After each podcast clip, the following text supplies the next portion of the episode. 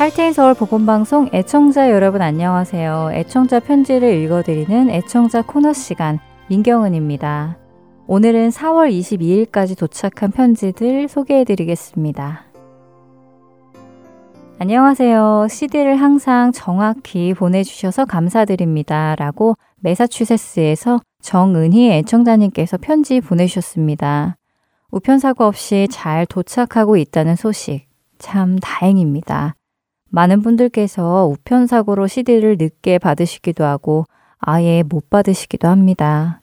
혹시 CD를 못 받으셨을 때에는 언제든지 전화 주시면 다시 보내드리겠습니다. 또 저희 할티앤서울 복음방송 주소 시스템을 새로이 만들고 있는 중입니다. 주소를 업데이트 해주시면 저희가 감사히 잘 사용할 수 있을 것 같습니다. 이번에는 미조리주에서 보내주신 편지입니다. 주님의 사역을 감당하시는 모든 분들께 진심으로 감사드립니다. 오랫동안 보내주신 CD로 많은 은혜 받고 있습니다. 하지만 이젠 보내주지 않으셔도 됩니다. 앱을 설치해서 그곳에서 청취하고 있습니다. 그동안 수고 많으셨어요. 라고 미조리에서 딜런 정희 애청자님께서 편지 주셨습니다. 방송을 앱으로 청취하실 수 있게 되어서 얼마나 다행인지 모릅니다.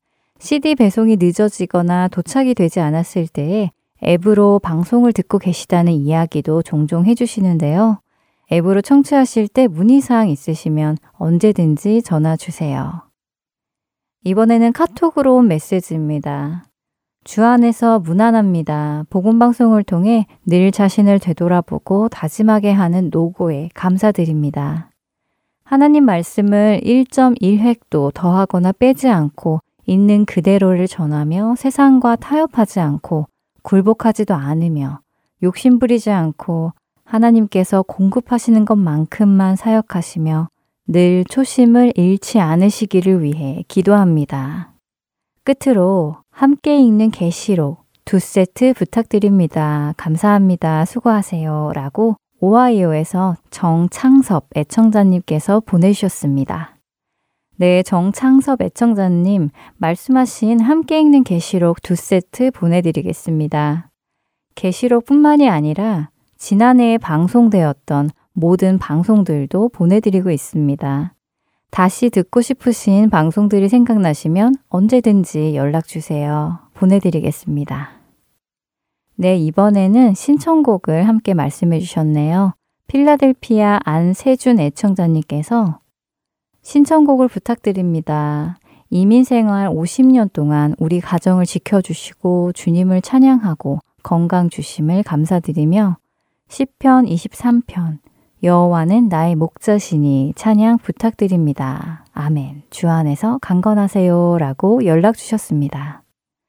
네, 안세준 애청자님 카톡으로 연락 주심에 감사드립니다. 하나님께 모든 영광을 드리는 우리 모두가 되기를 소원하며 신청하신 여호와는 나의 목자시니 함께 듣겠습니다. 찬양 들으신 후 계속해서 주안의 하나 사부로 이어드립니다.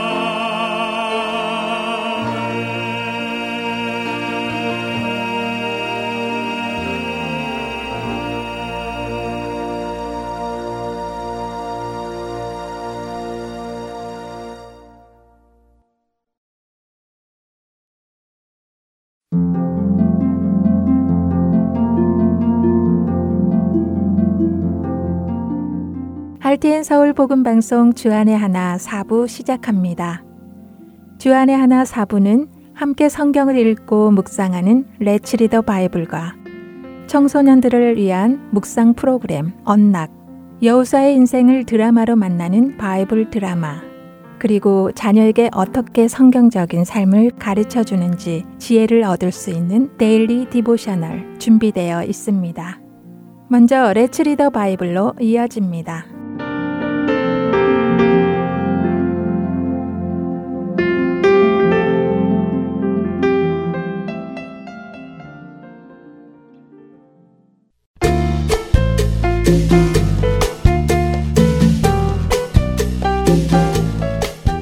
애청자 여러분 안녕하세요. Let's Read the Bible 진행의 전양희입니다. 여러분은 교회의 성도들과 어떤 관계를 가지고 계시나요? 같은 교회를 다니는 사람 정도로만 생각하시나요? 모든 성도가 그리스도 예수 안에서 형제, 자매라는 사실을 알고 계시나요? 사도 바울은 디모데에게 편지를 쓰며 교회 안에 각각의 성도들을 어떻게 대할지를 설명해 줍니다. 디모데전서 5장 1절에서 3절입니다. 늙은이를 꾸짖지 말고 권하되 아버지에게 하듯하며 젊은이에게는 형제에게 하듯하고 늙은 여자에게는 어머니에게 하듯하며 젊은 여자에게는 온전히 깨끗함으로 자매에게 하듯하라. 참 과부인 과부를 존대하라. 바울은 디모데에게 먼저 연세가 있는 남성 어른들을 대할 때 그들이 잘 못 알아듣는다고 해서 나무라지 말고 아버지를 대하듯 차근차근 설명해 드리라고 권면합니다. 또한 젊은 남성들은 형제를 대하듯 하라고 하죠. 그러니까 교회의 남성 어른은 아버지처럼 비슷한 나이 또래들은 형제처럼 대하라는 것입니다. 여성들은 어떨까요? 바울은 디모데에게 늙은 여성은 어머니처럼 대하라고 권하고 젊은 여성들은 온전히 깨끗함으로 자매에게 하듯 대하라고 합니다. 이 젊은 여성들을 온전히 깨끗함으로 자매에게 하듯 대하라는 말은 젊은 여성에게 이성의 감정을 가지고 대하지 말라는 말씀입니다. 이렇게 되면 교회 안에서 부끄러운 일이 일어나지 않을 것입니다. 결국 바울은 디모데에게 모든 성도를 가족처럼 대하라고 가르치는 것입니다. 나의 아버지, 나의 어머니, 나의 형제, 그리고 자매로 대하라는 것이죠.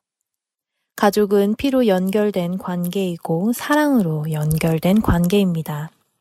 비록 각각의 성도가 서로 다른 부모님에게서 태어났기에 다른 피를 가지고 있다 하더라도 우리 모두는 예수 그리스도의 피를 나누어 받아 새 생명을 가진 사람들이고 하나님을 아버지로 둔 가족입니다.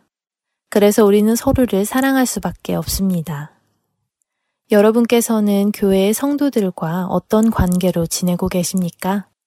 그들을 여러분의 아버지, 어머니, 형제와 자매로 대하고 계십니까? 그들이 천국에서 여러분과 영원한 시간을 함께 보낼 가족이라는 것을 기억하시기 바랍니다. Let's read the Bible 디모데전서 5장 1절부터 25절까지의 말씀을 읽고 마치겠습니다. 늙은이를 꾸짖지 말고 권하되 아버지에게 하듯하며 젊은이에게는 형제에게 하듯하고 늙은 여자에게는 어머니에게 하듯하며 젊은 여자에게는 온전히 깨끗함으로 자매에게 하듯하라. 참 과부인 과부를 존대하라. 만일 어떤 과부에게 자녀나 손자들이 있거든 그들로 먼저 자기 집에서 효를 행하여 부모에게 보답하기를 배우게 하라. 이것이 하나님 앞에 받으실 만한 것이니라. 참 과부로서 외로운 자는 하나님께 소망을 두어 주야로 항상 간구와 기도를 하거니와 향락을 좋아하는 자는 살았으나 죽었느니라. 내가 또한 이것을 명하여 그들로 책망받을 것이 없게 하라. 누구든지 자기 친족, 특히 자기 가족을 돌보지 아니하면 믿음을 배반한 자요, 불신자보다 더 악한 자니라.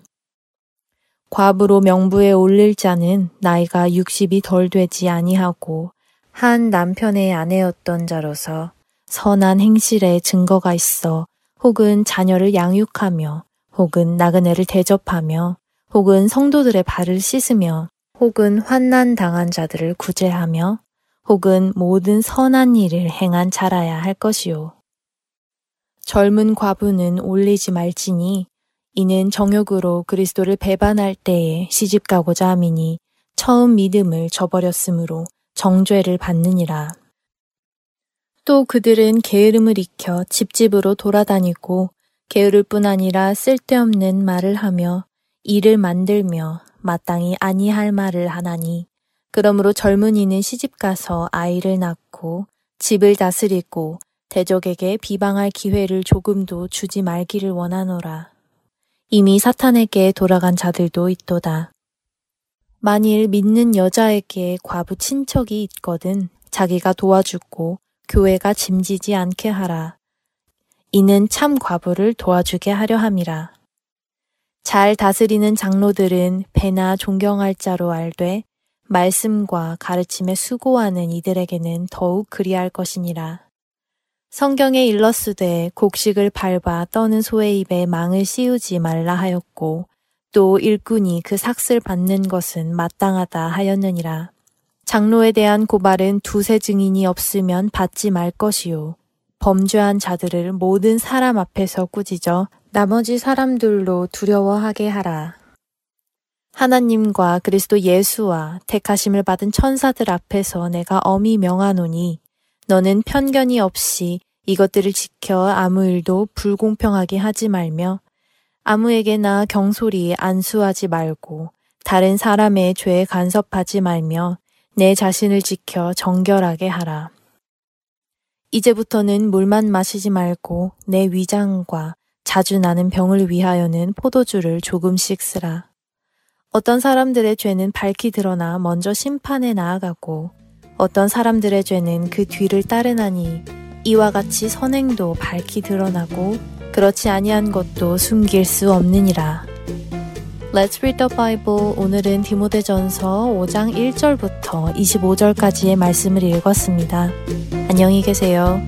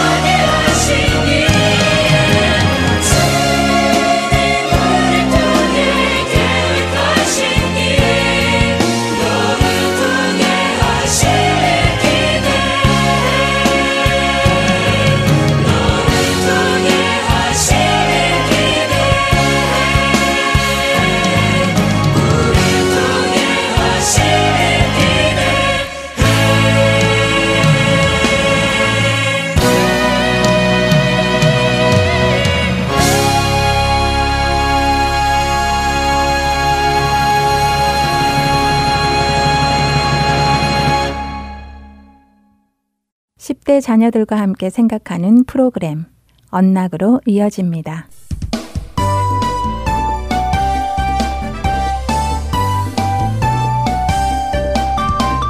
애청자 여러분 안녕하세요. 언락 진행의 이세진입니다. 오늘 함께 나눌 언락 첫 에피소드는 The Ten Commandments, God's Holiness Revealed, 10계명, 하나님의 거룩하심이 드러나다입니다.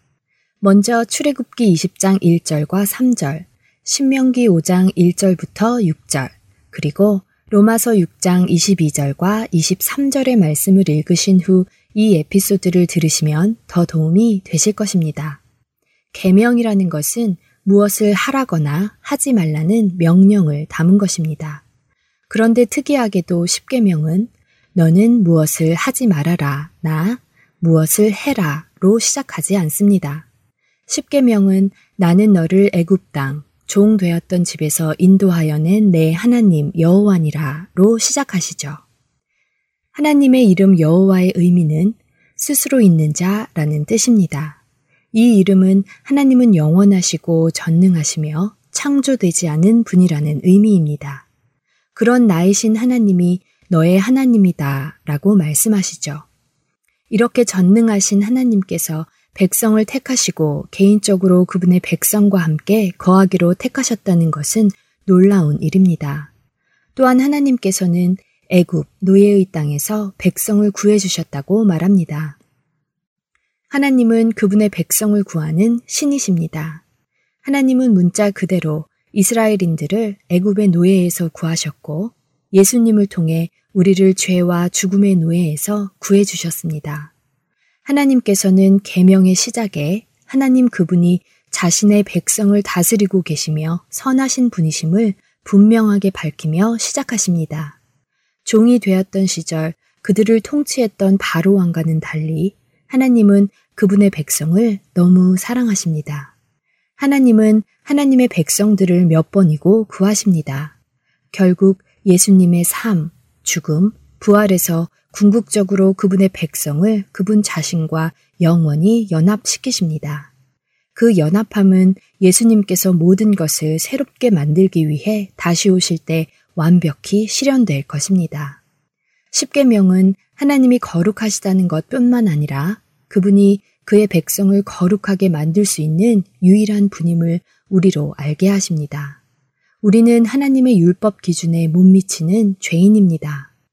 그러나 하나님께서 그런 우리를 거룩하게 하시는 것입니다. 그리고 예수 그리스도를 통해 하나님은 우리를 우리가 죄와 사망으로부터 구원하시고 거룩하게 하셨습니다. 자녀들과 함께 하나님의 거룩하심, 곧 그분이 다른 모든 피조물과 구별되시며 유일한 신이신 것을 자녀들과 나누어 보시기 바랍니다. 그리고 그렇게 거룩하신 하나님의 성품을 따라 우리도 세상과 구별된 거룩한 삶을 살아가야 하는 것을 나누시기 바랍니다. 기록되었으되 내가 거룩하니 너희도 거룩할지어다 하셨느니라. 베드로 전서 1장 16절의 말씀입니다. 찬양 듣겠습니다. 찬양 후 두 번째 에피소드로 이어집니다.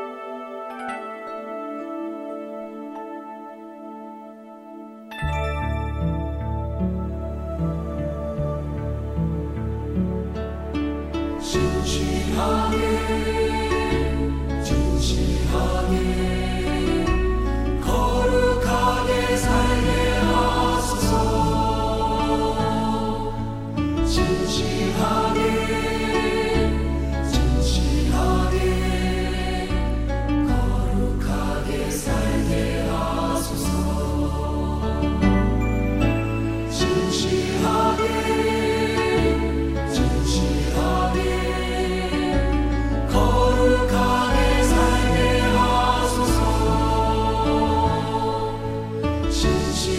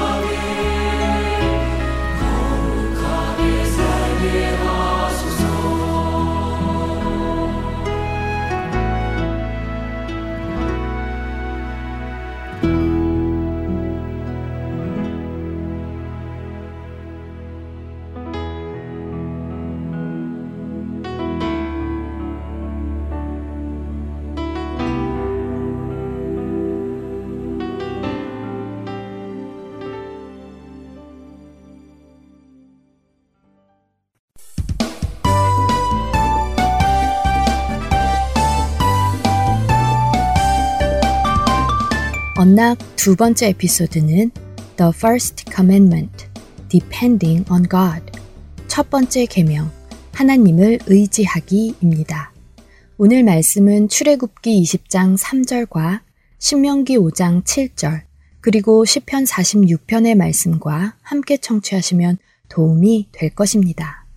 이번 에피소드 역시 10계명을 통해 하나님을 더 깊이 알게 되는 것인데요. 신명기 5장 7절과 출애굽기 20장 3절에서 말씀하시는 너는 나 외에는 다른 신들을 내게 두지 말라 라는 이 말씀은 이스라엘인들에게 굉장히 어려운 명령이었습니다. 왜냐하면 그 당시의 문화는 각각의 장소와 나라 그리고 민족의 여러 신들이 존재한다고 믿었기에 한 사람이 여러 새 신을 섬기는 것은 흔한 일이었습니다. 예를 들어 농사를 잘 짓기 위해서는 비의 신에게 희생제를 드리는 것이 당연했고 키우는 가축들이 새끼를 많이 낳기를 원하면 풍요의 신에게 제사를 드렸죠. 배를 타기 위해서는 바다의 신에게 제사를 지내기도 했습니다. 사람들은 자신들의 삶의 모든 문제에 적절한 신을 두고 섬기며 그 신을 위해 무언가를 해야 했습니다. 그러나 하나님은 전혀 달랐습니다. 하나님은 그분의 자녀들이 여러 명의 신이 필요하다고 하지 않으셨습니다. 하나님의 자녀들이 오직 하나님만을 의지하라고 하셨죠. 그리고 하나님은 이스라엘 백성이 다른 신이 필요 없이 하나님 한 분만을 신뢰해도 되는 것을 증명하셨습니다. 열 가지의 재앙을 통해 하나님은 이집트인들이 섬기는 수많은 신들, 나일강의 신이나 가축의 신 등등 보다 강한 분이심을 보여주셨습니다. 그 메시지는 분명하고 명확했습니다. 이러한 신들은 약하고 가치 없다. 나 하나님만이 경배하고 믿음을 가질 가치가 있다. 내가 너를 돌보겠다. 나를 의지해라. 라고요. 이 점은 우리를 예수님께 향하게 합니다. 사망을 이기고 부활하신 예수님은 죄와 죽음보다 강하십니다. 우리는 강하신 예수님께서 언젠가 다시 오셔서 죄와 죽음을 완전히 멸하실 것이라는 확실한 소망 안에 살 수 있습니다. 우리는 그 어떤 사람도 그 어떤 것도 의지할 필요가 없습니다. 오직 예수님만이 유일한 길입니다. 예수님께 전적으로 의지하는 것이 간단한 일일 것 같지만 실제의 삶에서 그렇게 살기란 어렵습니다. 우리는 나쁜 일이 일어날 때면 스스로 통제하거나 비통해하고 고립됨으로써 자기 자신을 의지하려는 유혹을 느끼고 하나님을 차단시키기 때문입니다. 그러나 그런 우리에게 하나님은 하나님께서 우리를 돌보실 것을 신뢰하라고 하십니다. 우리의 상처와 슬픔을 하나님 앞에 갖고 나아오도록 우리를 초대하십니다. 하나님만이 이스라엘 백성들이 신뢰할 수 있는 유일한 신이셨던 것처럼 우리에게도 우리가 신뢰할 수 있는 유일한 분이십니다. 자녀들과 함께 우리가 하나님만을 신뢰하고 의지할 수 있는 이유는 무엇인지 나누어 보세요. 자녀들의 삶 속에 하나님만을 의지할 수 있는 이유를 알도록 경험하게 하신 일들이 있는지 나누어 보시고 부모님의 간증도 나누어 주시면 도움이 될 것입니다. 이번 주 언락 마치겠습니다. 다음 시간에 뵙겠습니다.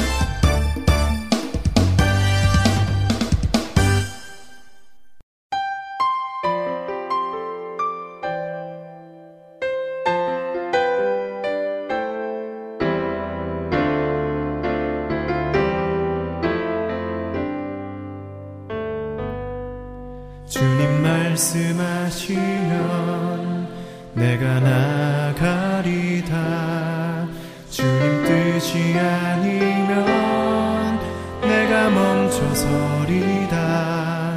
나의 가구 서는 것 주님 뜻에 있으니 오 주님 나를 이끄소서. 주님 말씀하시면 주님 말씀하시면 내가 나 아니면 내가 멈춰서리다. 나의 가고 서는 것 주님 뜻에 있으니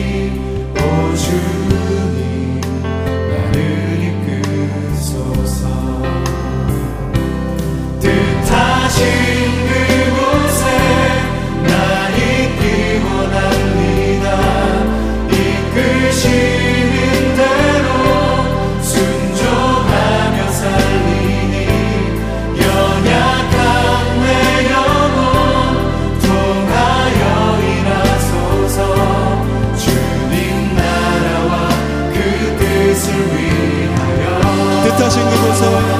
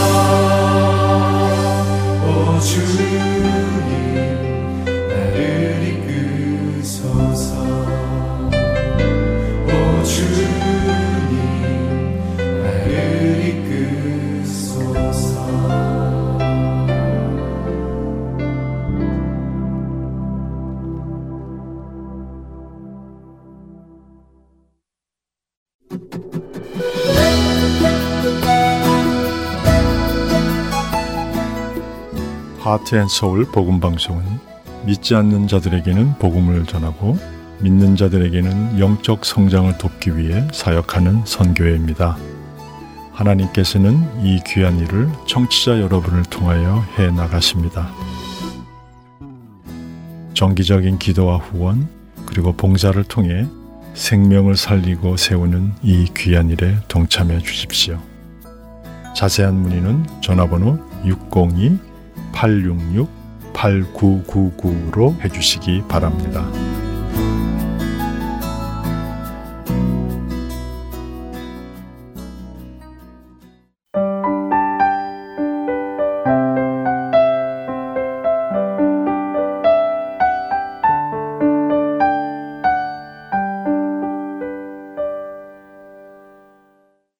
바이블 드라마로 이어집니다.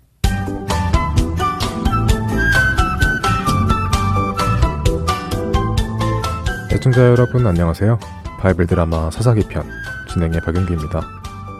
모압 왕 에글론이 암몬과 아말렉 족속과 연합하여 이스라엘 백성들을 다스리기 시작한 지 18년.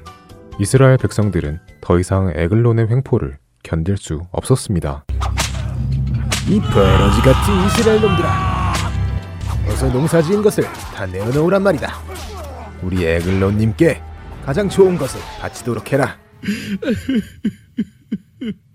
아이고 여호와 하나님 저희가 잘못했습니다 에글론의 압박이 너무 심합니다 저희를 좀 구해 주시옵소서 백성들의 뉘우침을 보신 하나님 그 하나님은 이스라엘을 구원하기 위해 구원자를 한 명 세우십니다. 그는 바로 베냐민 지파의 에훗이라는 사람이었습니다. 베냐민 지파의 이름의 뜻은 오른손의 아들이었습니다. 그런데 에훗은 왼손잡이였지요.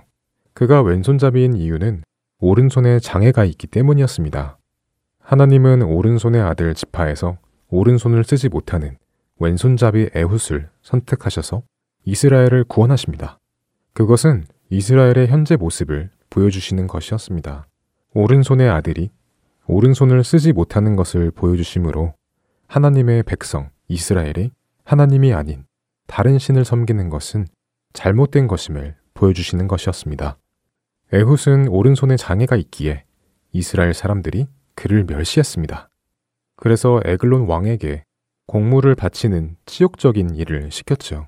하지만 오른손에 장애가 있는 것이 에웃에게는 더 좋은 기회였습니다.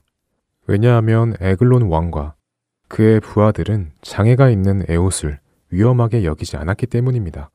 에웃은 그 점을 이용하여 에글론 왕에게 가까이 가서 그를 처치할 준비를 합니다. 음, 여호와 하나님께서 우리 민족을 에글론의 압제에서 해방시켜 주실 것을 알려주셨으니 내가 오늘 에글론을 만나 그를 처형하겠다.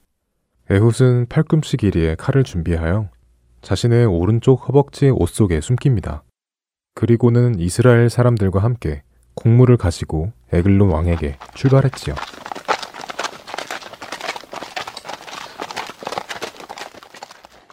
에글론은 몸집이 아주 크고 뚱뚱한 사람이었습니다. 스스로 자신의 몸도 잘 가누지 못할 정도였지요. 에글론 왕이시여, 그동안 평안하셨습니까?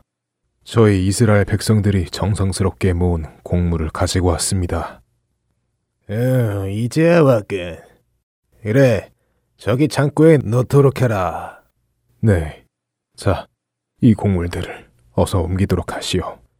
에글론의 창고에 모든 곡물을 옮기자 이스라엘 사람들은 모두 돌아갔습니다. 에웃은 혼자 에글론 왕을 다시 찾아갔죠. 에글론 왕이시여, 제가 은밀하게 왕께 드릴 말씀이 있습니다. 은밀하게? 무슨 말이냐? 비밀스러운 이야기이기에 다른 신하들을 내보내 주십시오. 뭔가 아주 중요한 말인가 보구나. 에, 그래 알았다. 에베라, 모두들 물러나 있거라. 신하들이 모두 물러나자 에훗은 왕의 방에 왕과 단 둘이 남게 되었습니다. 에글론 왕은 무거운 몸을 이끌고 화장실에 들어가 용변을 보며 에웃에게 물었습니다. 에이, 에이, 아이, 그래. 그 은밀한 이야기가 뭐냐. 어서 해보거라. 아유. 에글로는 들어라. 내가 우리 하나님의 명령을 가지고 너에게 왔노라. 여호와 하나님의 이름으로 너를 처형한다. 뭐, 뭐시? 에웃은 자신의 오른쪽 허벅지에 숨겨온 칼을 꺼내 에글론을 찔렀습니다. 모압의 왕 에글론이 화장실에 쓰러져 더러운 모습으로 죽었습니다. 에웃은 급히 왕의 방문을 걸어 잠그고는 뒷문으로 빠져나와 에브라임 산지로 갑니다. 바이블 드라마 사사기 편 다음 시간에 뵙겠습니다. 안녕히 계세요.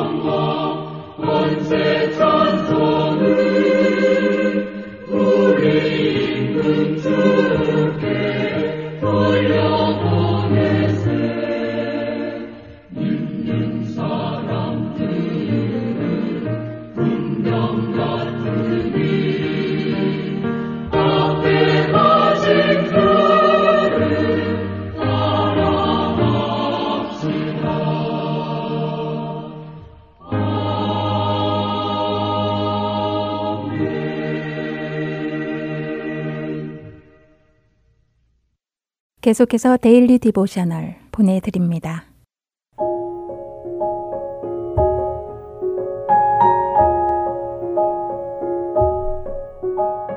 청자 여러분 안녕하세요. Daily Devotional 진행의 최소영입니다.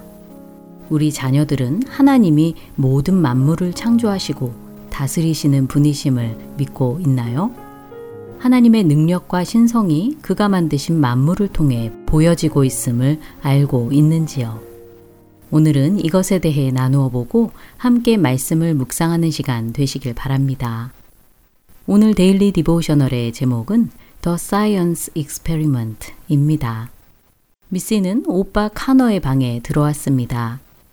책상 위에 있는 플라스틱 병을 보던 미씨는 병 안에 있는 징그럽게 생긴 것은 무엇이고 병 입구에 왜 풍선을 달아 놓았느냐고 물었지요. 카너는 학교에서 하는 과학 과제를 위한 실험이라고 하며 병 안에 이스트와 설탕을 따뜻한 물에 섞어둔 것이라고 대답합니다. 20분 정도 지나면 병 안에 있는 혼합물이 이산화탄소를 배출하여 병 입구에 있는 풍선을 부풀게 한다는 것이지요. 플라스틱 병을 자세히 살펴보던 미씨는 풍선이 부풀기까지 시간이 얼마나 남았는지 물어봅니다. 카너는 이제 1, 2분 정도 남았다고 하며 이산화탄소가 나와서 풍선이 부푸는 것을 같이 보자고 말하였지요. 얼마 지나지 않아 카너의 말대로 마술처럼 풍선이 부풀기 시작했습니다. 저녁 시간이 되어 온 가족이 모이자 카너는 이 과학 실험에 대해 아빠에게 말씀드렸지요. 아빠는 정말 멋진 실험인 것 같다고 말씀하십니다. 옆에서 무언가 골똘히 생각에 잠겨 있던 미씨는 성경에서 하나님이 행하신 모든 기적들이 어떻게 가능한 것인지 궁금하다고 말하였지요. 성경에는 하나님이 행하신 놀라운 일들에 대한 이야기가 많이 있는데 어떻게 그 모든 일들을 하실 수 있는지 모르겠다는 것입니다.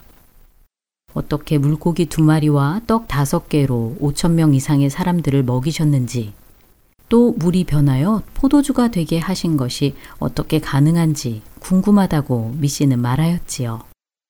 그러자 아빠는 오늘 카너의 과학 실험에서 어떻게 풍선이 부풀 수 있었는지 아느냐고 물으십니다.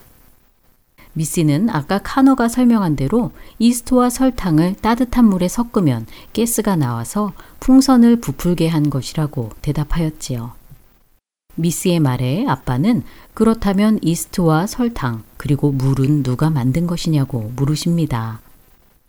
아빠의 질문에 미씨는 당연한 것을 왜 물어보시는지 의아해하며 하나님이 만드신 것이라고 대답하였지요. 아빠는 맞다고 하시며 하나님께서 모든 것을 창조하셨다고 말씀하십니다. 하나님께서는 이스트와 설탕과 물도 창조하셔서 이것들을 통해 화학 반응을 하도록 만드셨다는 것이지요. 하나님은 다른 많은 종류의 화학 반응들도 가능하게 하셨고 하나님의 손길은 모든 것에 미친다고 아빠는 말씀하십니다. 그렇기에 하나님은 기적을 행하실 수 있는 분이시라는 것입니다. 하나님이 창조하신 모든 것은 기적이며 하나님은 그 모든 창조물을 다스리는 분이시라는 것이지요. 풍선을 부풀게 한 이 간단한 과학 실험에도 그것을 창조하신 하나님의 영광과 능력이 드러나기에 그것 자체도 기적과 같다고 아빠는 말씀하십니다. 아빠의 말씀에 미씨는 하나님께서 모든 것을 창조하시고 다스리시기에 하나님의 기적이 가능하다는 것을 이제 알겠다고 하며 오늘 이야기는 마칩니다. 하늘을 나는 새나 들에 핀 꽃들을 볼 때 우리 자녀들은 어떤 생각을 하는지 함께 이야기해 보시기 바랍니다. 모든 자연뿐 아니라 우리 자신과 모든 사람들까지도 하나님의 창조의 손길이 미치지 않은 것은 없습니다. 하나님의 능력은 성경에만 나오는 것이 아니라 우리가 보는 모든 만물 가운데 드러나 있지요. 하나님이 창조하신 것들을 자세히 들여다보면 그 모든 것들은 하나님의 영광을 드러내고 있음을 알 수 있습니다. 우리가 보는 모든 만물들은 하나님의 영광과 신성을 드러내기에 그것 자체가 기적이라고 할 수 있을 것입니다. 하나님은 하나님께서 창조하신 것들을 아끼시고 그의 창조물인 우리를 위해 예수님을 내어주실 만큼 우리를 사랑하시는 분이심을 자녀들에게 가르쳐 주세요. 오늘 자녀들과 함께 묵상할 말씀은 요한복음 1장 3절. 만물이 그로 말미암아 지은 바 되었으니 지은 것이 하나도 그가 없이는 된 것이 없느니라. 입니다. 창조주 하나님을 높이고 그의 영광을 나타내는 우리 자녀들 되길 소망하며 오늘 Daily Devotional 마칩니다. 안녕히 계세요.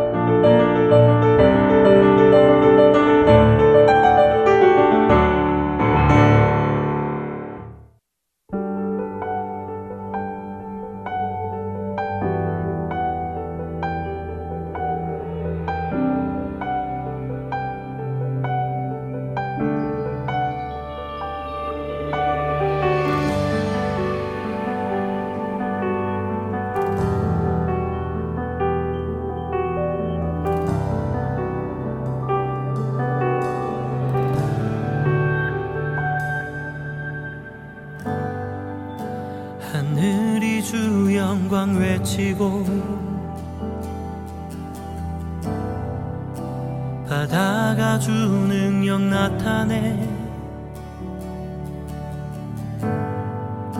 저 부는 바람이 노래해 주의 놀라운 손길.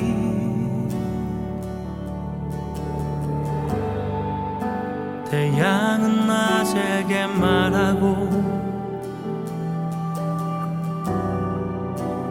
달과 별 밤에게 전하네.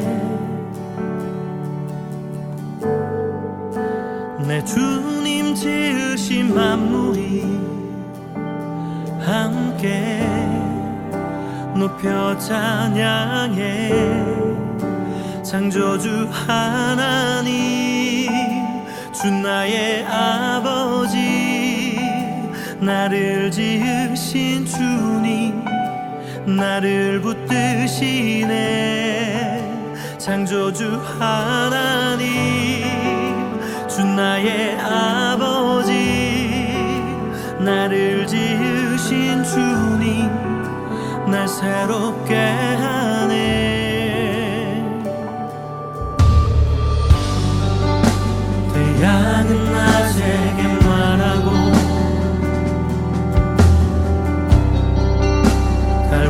별 밤에게 전하네. 내 주님 지으신 만물이 함께 높여 찬양해.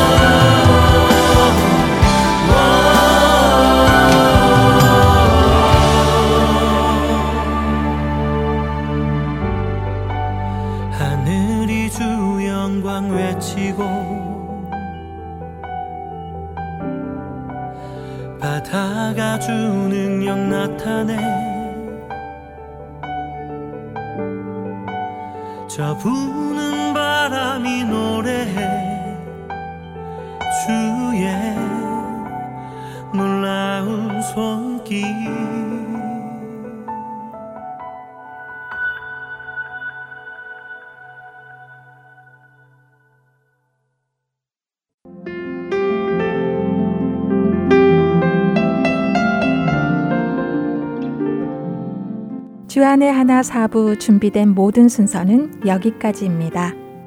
청취해주신 여러분들께 감사드립니다. 다음 주에 다시 찾아뵙겠습니다. 안녕히 계세요.